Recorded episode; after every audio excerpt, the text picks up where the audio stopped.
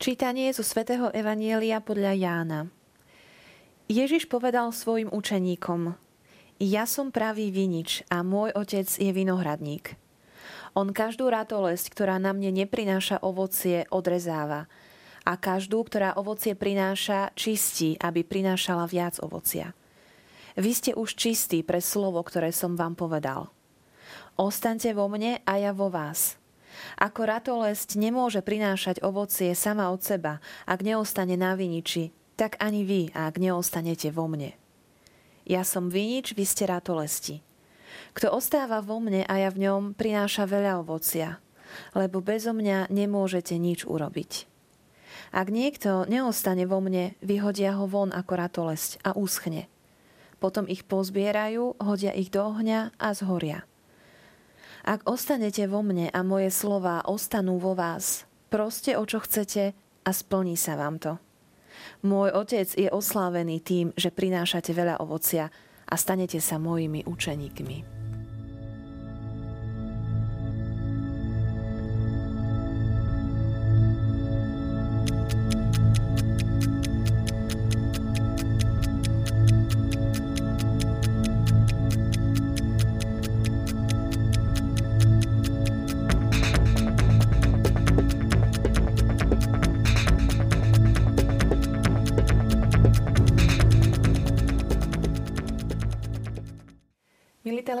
Diváci, pre vás, eh, ktorí pochádzate z vinohradnických oblastí, bude dnešný Ježišov obraz asi veľmi blízky, tak ako bol blízky jeho súčasníkom. Keď otec orezáva svoje ratolesti a čistí, nie je to vždy príjemné, ale výsledok stojí za to. Aj z tejto perspektívy sa budeme dnes pozerať na dnešný text, na dnešné evanielium. Mám veľkú radosť, že môžem štúdiu privítať vzácného hostia z Teologického inštitútu v Badíne, otca Blažeja Štrbu. Ďakujem, že ste prijali pozvanie. Ďakujem za pozvanie. Poďme sa pozrieť na dnešné evanielium, ako som povedala, mm, obraz, ktorý je blízky Ježišovým súčasníkom, obraz viniča a ratolesti. Bude nám Ježiš chcieť niečo sprostredkovať o vinohradníctve? Pravdepodobne tí vinohradníci, ktorí nás počúvajú, by sa tešili takej pozitívnej odpovedi, že áno, Ježiš nám povie niečo aj o vinohradníctve, ale asi v tejto stati Evanielia, v tejto 15. kapitole, toto nebude téma, ktorú Ježiš bude chcieť komunikovať. Ježiš používa nádherný obraz, ako ste spomenuli. Veľmi pekný obraz o viniči, pochopiteľný pre širokú verejnosť, alebo v princípe, ktorý prináša svoje plody. Ale nechce rozoberať túto finohradníckú tematiku dopodrobná. Okrem toho, že tí jeho učeníci, ktorí sú rybári, alebo väčšina z nich bolo rybárov, možno až tak nemajú o to záujem, možno by si aj vypočuli ale používa tento obraz e, dostatočne jednoducho, aby to, čo chcel povedať, bolo porozumené aj jeho učeníkmi. Keďže nechce hovoriť o víne, nechce hovoriť v princípe o hrozne, nechce hovoriť len o samotnom viniči, určite použil obraz preto, že chce nejakú tú tému vytiahnuť stade. A teda to druhé nie je ten obraz viniča, ale to, čo zobrazovať chce, to, čo chce komunikovať, bude pre neho určite veľmi dôležitejšie. A povedal by som taký príklad, že a napríklad aj my tu sedíme v štúdiu, besedujeme a rozprávame sa, alebo teda um, uvažujeme nad evanielium a divák by mohol počúvať pokojne doma sediac alebo trochu nezainteresovane. Ak Ježiš svojim učeníkom rozpráva, tak zaiste im chce čo si povedať, čo ich aj zatiahne do toho posolstva, do tej témy. Tak aj keď hovoril o tom viniči a prídeme aj tej téme alebo tej, tomu nejakému základnému posolstvu, tak ich chce dostať do toho. Takisto si myslím, že aj tí diváci napokon, naši diváci, keď e, počúvajú takéto relácie, tak nie sú o tom, že oni nemali by byť len nezainteresovaní, sledujúci, tí, ktorí, a vieme, niečo sa tam rozprávalo, ale práve takéto stretnutia nad Božím slovom, mimoriadným spôsobom nad Evangelium, ponúkajú príležitosť, že to je rozhovor medzi Bohom a nami. Všetci, čo počúvame a tieto slova. Takže Ježiš nechce hovoriť o nejakých virtuálnych možnostiach viniča. Určite chce vtiahnuť svojich učeníkov. Môžeme sa spýtať, tak prečo zobral túto metaforu? Na čo mu poslúžila? Krátko povedal čosi o vinohradníkovi, že ja som vinič, môj otec je vinohradník. Potom hovorí o ratolestiach. Opäť potom povie, ja som vinič a vy ste ratolesti. Je zrejme, že tým, ktorí ho počúvajú, tak vidia alebo vnímajú, že nevidia, že Ježiš by bol nejaký vinič. Však ako Ježiš nemá listy, nemá hrozná na rukách, alebo čo si také. Však.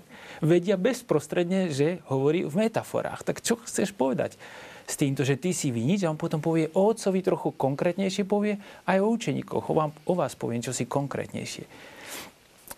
A z tých pekných uh, vied môj otec každú ratoles, ktorá na mne neprináša ovocie, odrezáva a každú, ktorá ovocie prináša, čistí, aby prinášala viac ovocia. Vy ste už čistí, ostaňte vo mne. A potom povie, vy ste tie ratolesti. Pochopili veľmi rýchlo učeníci, že aha, ak my sme ratolesti, my sme čistí, sme boli očistení, neboli sme odhodení, nikto z nás nebol odhodený, sme všetci čistí a boli sme očistení e, samotným vinohradníkom, teda otcom. A Ježiš toto využije práve preto, aby, aby pokračoval ďalej, že oni budú len vtedy fungovať, tie ratolesti, len vtedy prinesú ovocie, keď budú napojení. Keď budú spojení s tou miazgou, keď budú fyzicky napojení na ten kmeň, na ten vinič, nazvime to vinič. Lebo ratoles je akoby druhoradé, vychádzajú cez toho. Ak nebudú napojení, keď by boli odstrihnutí, tak koniec s nimi. Ako absolútne hneď sú mŕtvi. Však potom len sú dobrí na oheň. Ale vinič sa nepestuje preto, aby sa ním kúrilo. Vinič sa pestuje práve preto, aby sa prinášalo, aby prinášalo ovocie rozna. A takže Ježiš hovorí o jednoduchom obraze a povie im, treba byť napojený, treba byť závislý. Až tak by som to povedal. Že tá ratolesť nebude schopná nič urobiť, ak bude odpojená. A myslím si, že keď predstaví tento obraz viniča, hovorí že o starostlivosti nebeského Otca a o Ježišovi ako o tom, ktorý je viničovi, tak cieli k tomu, aby povedal, že vy musíte byť absolútne napojení na mňa. Musíte byť závislí svojím spôsobom. Závislí, nakoľko len potom môžete priniesť ovocie bez tohto, keď by ste boli mimo, tak neprinesiete ovocie, také ovocie, o ktorom ja hovorím. Takže aj to je, myslím, že dôležité v tejto časti, že e, oni by mohli priniesť ovocie, na iných miestach sa to hovorí o tom, ale či by, to boli, či by to bolo ovocie také, ktoré Ježiš chce a ktoré chce tak isto aj Otec, aby oni prinášali. Tak metaforou Ježiš v tejto chvíli, keď pohovorí pri poslednej večeri, lebo kontext máme poslednej večeri, a poslednej večeri, tak e, zdôrazňuje, musíte byť spojení so mnou. Isté túto tému rozoberie ďalej a bude ju trochu špecifikovať, ale to vedomie, že nápojený byť na Ježiša, myslím si, že je kľúčové, alebo je určite kľúčové tam. Nejde toľko o víno, nejde o hrozno, nejde, ktoré zaiste má svoj význam a zmysel prirodzene, ale ide predovšetkým obraz nápojenia, obraz života, ktorý ide z viniča na tie ratolesti.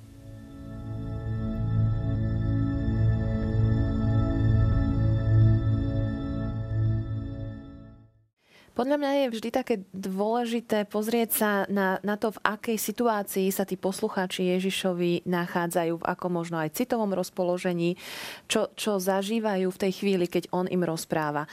Skúsme sa pozrieť na kontext, kedy odzneli tieto slova Ježišove. Určite je pravda pre správne porozumenie textu a pre správne porozumenie priamej reči je nevyhnutné vnímať aj ten humánny kontext, v ktorom sa nachádza jednak ten, čo hovorí, aj tí, čo počúvajú prirodzene. Nachádzame sa v mimoriadne krásnej, aj ťažkej, aj zaujímavej, ale aj mimoriadne dôležitej časti Janovho Evanielia od kapitoly 13 po kapitolu 17, kde sme vo večeradle, teda pri poslednej večeri, priamo to je už Ježišovo, Ježišové záverečné záverečný Pesach alebo slávenie Veľkej noci spolu so svojimi učeníkmi. A evangelista Ján nechá tu obrovský priestor Ježišovi, aby konal a aby aj rozprával. Zoberiete si synoptikov, tak sú podstatne kratší v týchto veciach. Máme tam ston slova ustanovenia, Eucharistie, ale v Jánovi nemáme tieto slova. Miesto slova ustanovenia máme na začiatku hneď jednu veľkú službu. Však máme umývanie nôh tak v 13. kapitole e, Ježiš e, začne e, zjavovať svojím spôsobom Boha, že je Boh ten, ktorý sa skláňa, ktorý umýva nohy, očistuje človeka, očistuje učeníkov, stáva sa ich služobníkom. To je 13. kapitola. A keďže je to posledné, sú to posledné chvíle dní Ježišovho života medzi učeníkmi, tak potom aj tej 14. kapitole začína s takou témou, jemne naznačuje tému odchodu. No tak prirodzene, keď ich šéf a majster odchádza a takí, ktorého oni dobre poznajú, s ním už mali obrovské skúsenosti, poznajú ho, vnímajú ho, tak prirodzene príde aj téma strachu, obáv. Nie? A on je v 14. kapitola, začína, nech sa vám srdce nestrachuje, veríte Boha, verte vo mňa, v dome môjho otca bude veľa príbytkov. Keby som vám to nebol povedal, tak pokojne. Takže nastolí tému odchodu, po tom, čo im povedal, čo všetko im zanechal, aký príklad im dal. A teraz téma odchodu. odchodu. No a keď ukončí túto tému, tak 15. kapitola, to je práve tá, ktorú my čítame, tá 15. kapitola predstavuje, Ježiš príde s tým motívom, alebo s tou témou, to je trošku väčšie, taká téma zostávania. On odchádza, navodil tému odchodu, ale učeníkom povie, že vy musíte zostávať. Však to je pekné, nie? Ale on povie, že zostávajte vo mne. Tak on ide preč a oni majú zostať v ňom. Však. To je 15. kapitola. A naozaj, že evangelista ehm, postavil túto veľkú eh, Ježišovú reč na takejto na takomto odvíjaní potvrdzuje aj to, že po tej 15. kapitole, v ktorej budú dominovať ešte iné témy, aj e, prikázanie, veľké prikázanie lásky, potom opäť sa vráti k téme odchodu, že bude odchádzať tiež, že už, už tak bezprostrednejšie bude hovoriť o svojom odchode. No a keď už potom povie v 16. kapitole, teda už máme 4 kapitoly, naozaj, že odchádzam, tak úplne záver a, a to, čo bude záverečné, bude Ježiš sa bude modliť. Nie? To je veľmi, veľmi sugestívna scéna, aj príbeh, keď nám evangelista zachytí nádhernú, prenádhernú dlhú modlitbu. Tak na začiatku to začalo službou a končí to modlitbou. Ten veľký diskurs v tom večeradle. No a naša stať, ktorú čítame dnešnú piatú veľkonočnú nedelu, sa nachádza práve v strede tohto veľkého bloku.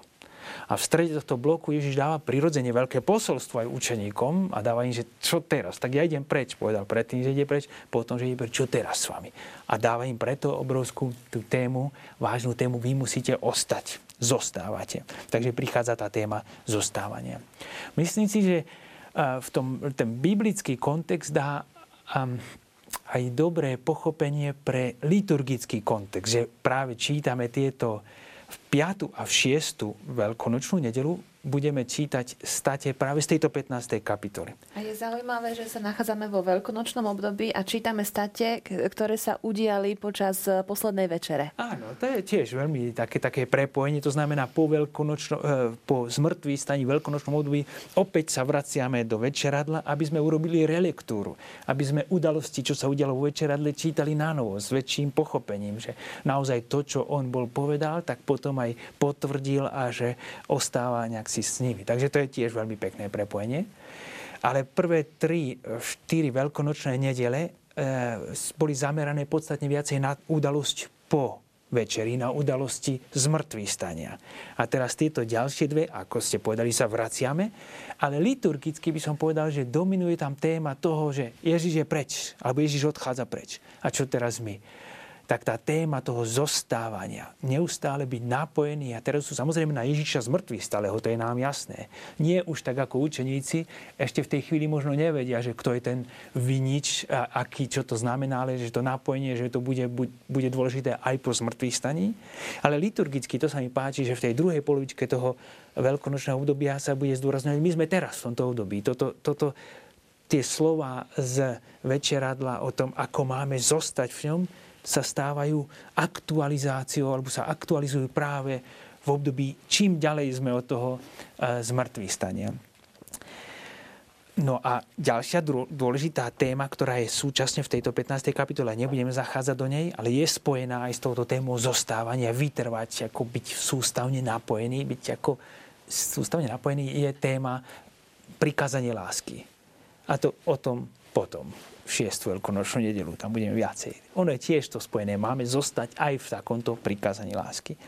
Možno by sme sa mohli zamerať trošku viac na náš text, trošku bližšie si uvedomiť tú 15. kapitolu, kde Ježíš hovorí o zostávaní.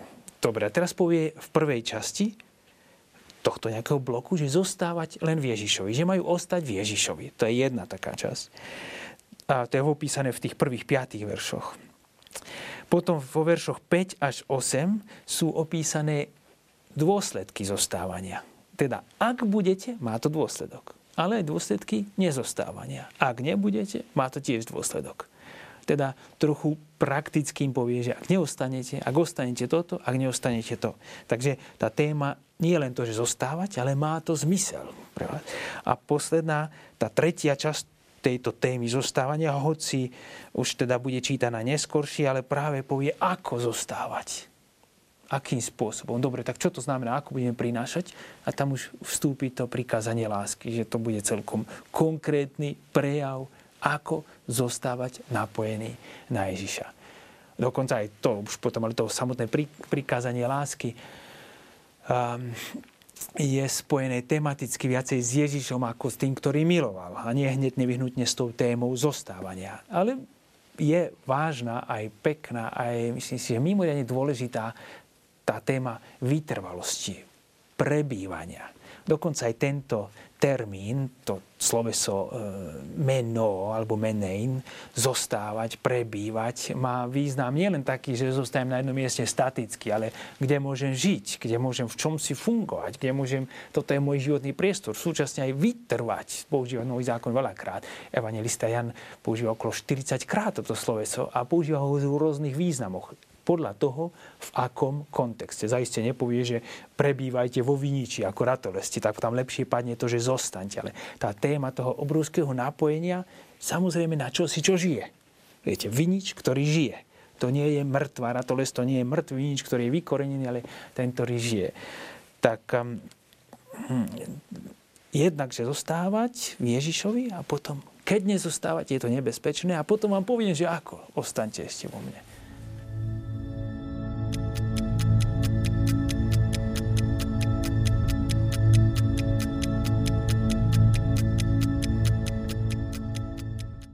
Ja som vinič, vy ste rátolesti. Kto ostáva vo mne a ja v ňom prináša veľa ovocia, lebo bezo mňa nemôžete nič urobiť. Kto ostáva vo mne, tým slovom ostávať, zostávať sme sa zaoberali uh, už dosť podrobne. Čo to znamená pre náš praktický život? Pre náš praktický kresťanský život? Pre nás praktický kresťanský život znamená to asi to, na základe tohto podobenstva, že musíme mať, mali by sme mať vedomie, vieru aj sústavný vzťah s Ježišom. Že byť neustále napojený. No akým spôsobom napojení e, sú deti napojené na rodičov, tak žijú, jedia a tak ďalej, hádajú sa všetko možné, čo je toto napojené, čo je s tým spojené, tak takisto aj učeníci, Ježišovi učeníci musia byť akýmkoľvek spôsobom, diskutovaním, počúvaním a napojený. Toto by som povedal, že to je posolstvo pre náš život. A preto máme tu aj také symboly, ktoré možno nie sú celkom také ľúbivé, a, ale možno povedia dnešnej dobe určite mladšej generácii viacej, jeden mladšej a druhý všetkým generáciám, ako povedzme ten vinič. Mnohí ľudia nevedia už presne, ako vinič rastie, niektoré sú viniče aj takto, že idú nad zemou a, a nevedia, ako sa obrezávajú a tak ďalej.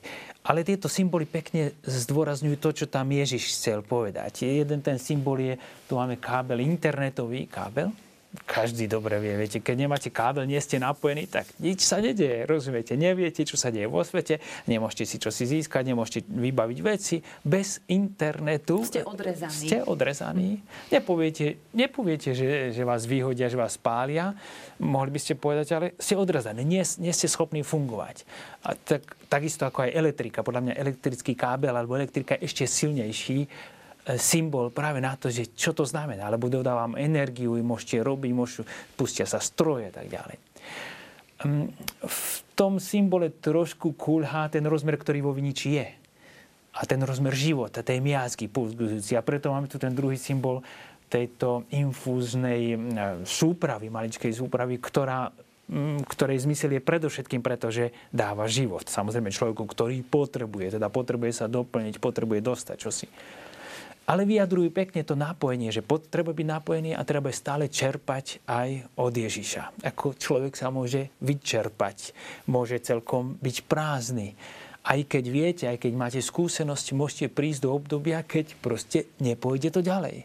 A človek potrebuje byť, preto Ježiš to veľmi dobre vedel, v tomto kontexte poslednej večeri, poslednej večere tejto, tých jeho posledných slov, keď vedel, na začiatku povedal, a viem, ktorý ma zradí, viem, ktorý toto takto, takto urobia, preto zdôrazňujú, ale ostaňte vo mne, ostaňte vo mne.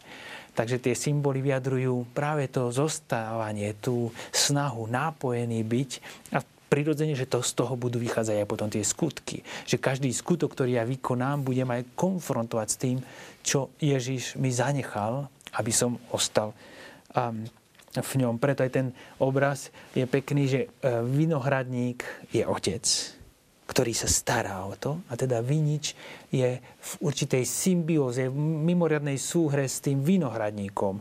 To je tiež sila tohto obrazu, že e, otec a syn, ten vinohradník a vinič prinášajú, alebo vtedy, keď sú v dokonalej e, spolupráci, súhre, súlade, tak vtedy budú môcť prinášať aj to ovocie. A ovocie budú prinášať, budete ho prinášať vy. Boh Otec, Boh Syn nespravia nič bez vás. Až tak by sme mohli povedať. Lebo Ježiš povedal, že ide preč. Dobre, nebojte sa, ostaňte vo mne. Tak to znamená, potom budete prinášať ovocie. A budete, zaručene, ho budete prinášať. Tak ten praktický dopad, mne sa zdá aj tom, to vedomie žiť s Ježišom, ktorý má tú miazgu života. To nie je odseknutý, to je, to je životadárny strom. A ktorý bude naplňať kresťanov tou vitalitou, myslením, poznaním, skutkami, činodrodou láskou. Preto máte prenádherný obraz aj niektorých bazilikách v Ríme, baziliky Sv. Klementa, máte vinič, prenádherný vinič, ktorý, ktorý má množstvo tých e, ratolestí a v nich sú predstavení aj ľudia so svojimi rôznymi úlohami. Sú tam aj zvieratá, ale potom sú ľudia vo svojich tých jednotlivých stavoch. Teda, že to napojenie na Krista znamená, že ktokoľvek, kdekoľvek bude môcť byť tvoriť, ale stále potrebuje byť napojeným. Ešte ďalšia vec je tam, nie je to cítiť len taký pragmatizmus, že len preto, aby konali skutky, lebo samozrejme, že aby ste vykonali skutky, ale jedno zo záverečných uh, ako tých, tých cieľov je, aby v tom bol oslávený Boh. A toto je fascinujúca vec. Kto ľudí dneska koná skutky, že oh, dobre, aby bol oslávený Boh. Jeden pán kostolník pochádzal z celej rodiny takých kostolníkov. Celá rodina bola kostolníkov, stále ešte žijú, pôsobia tak. A bol boli, to bolo krátko po revolúcii, v 90. rokoch asi, boli a, tam sluby, mali reholné sluby, skladali v tom kostole. Jeho manželka vyzdobovala kostol. A vyzdobovala to prenádherne, lebo boli zvyknutí, robili to s veľkou láskou, stále oddaní a tak ďalej. A tie sestry ďakovali tomuto pánu kostolníkovi, že viete čo, povedzte tej manželke, že to veľmi pekne urobila. A on taký ako dobrý bol a taký prostrojky hovorí, len aby to bolo na Božiu slávu. Akože tak trochu, samozrejme aj humorne to, čo mnohokrát v mnohých ľuďoch je, aj ten rozmer, že ak niečo konáme, tak nielen preto, že teraz, aby ja som bol na svetle. Robte tak vaše dobré skutky, aby ich ľudia videli, ale aby oslavovali nebeského Otca, ktorý je na nebesiach. A toto je podľa mňa tiež mimoriadne dôležité, koľko seba slávy mnoho ľudí by rado dostalo z akýchkoľvek, nehovorím o zlých, ale dobrých skutkov. Viete, ale nie, to by nebolo celkom skutky podľa Ježiša. Predovšetkým to je, aby bol Boh oslávený. A nie preto, že Boh len, ale aby sa oslavil ten Boh, ktorý toto všetko robí len preto, aby sme mali život. Aj ten obraz viniča je pekný, pretože sa tam v, v, predstavuje obrazu toho väčšného života. Že vlastne takýmto spôsobom nielen oslavíme Boha Otca, ale zjavíme Boha Otca. Zjavíme Boha ten, tak ako takého, ktorý všetko urobil preto, aby ľudia mali život. Nie preto, aby teraz odstrihol a teraz vás zatratím. To nie je jeho problém. On potrebuje ľudí, ktorí budú napojení na Ježiša podľa Ježišovej miazgy života. Budú, čo si podávať, na väčšiu slávu Boha. A to znamená na to, aby bol, bolo Božie meno poznané. Srdečne vám ďakujem za toto rozprávanie. Naozaj ste sa podelili s nami so svojou múdrosťou, ale aj, aj s radosťou. Ste rozprávali s, s veľkým takým nadšením a sme sa bavili pred reláciou, že aj víno je symbolom radosti vo Svetom písme, tak aj z vás išla tá radosť. Ďakujeme. Ale som triezvý. Milí televízni diváci, eh, naozaj verím, že si odnesieme aj z tejto relácie tú myšlienku, že máme zostávať v Ježišovej láske. Dovidenia na budúce.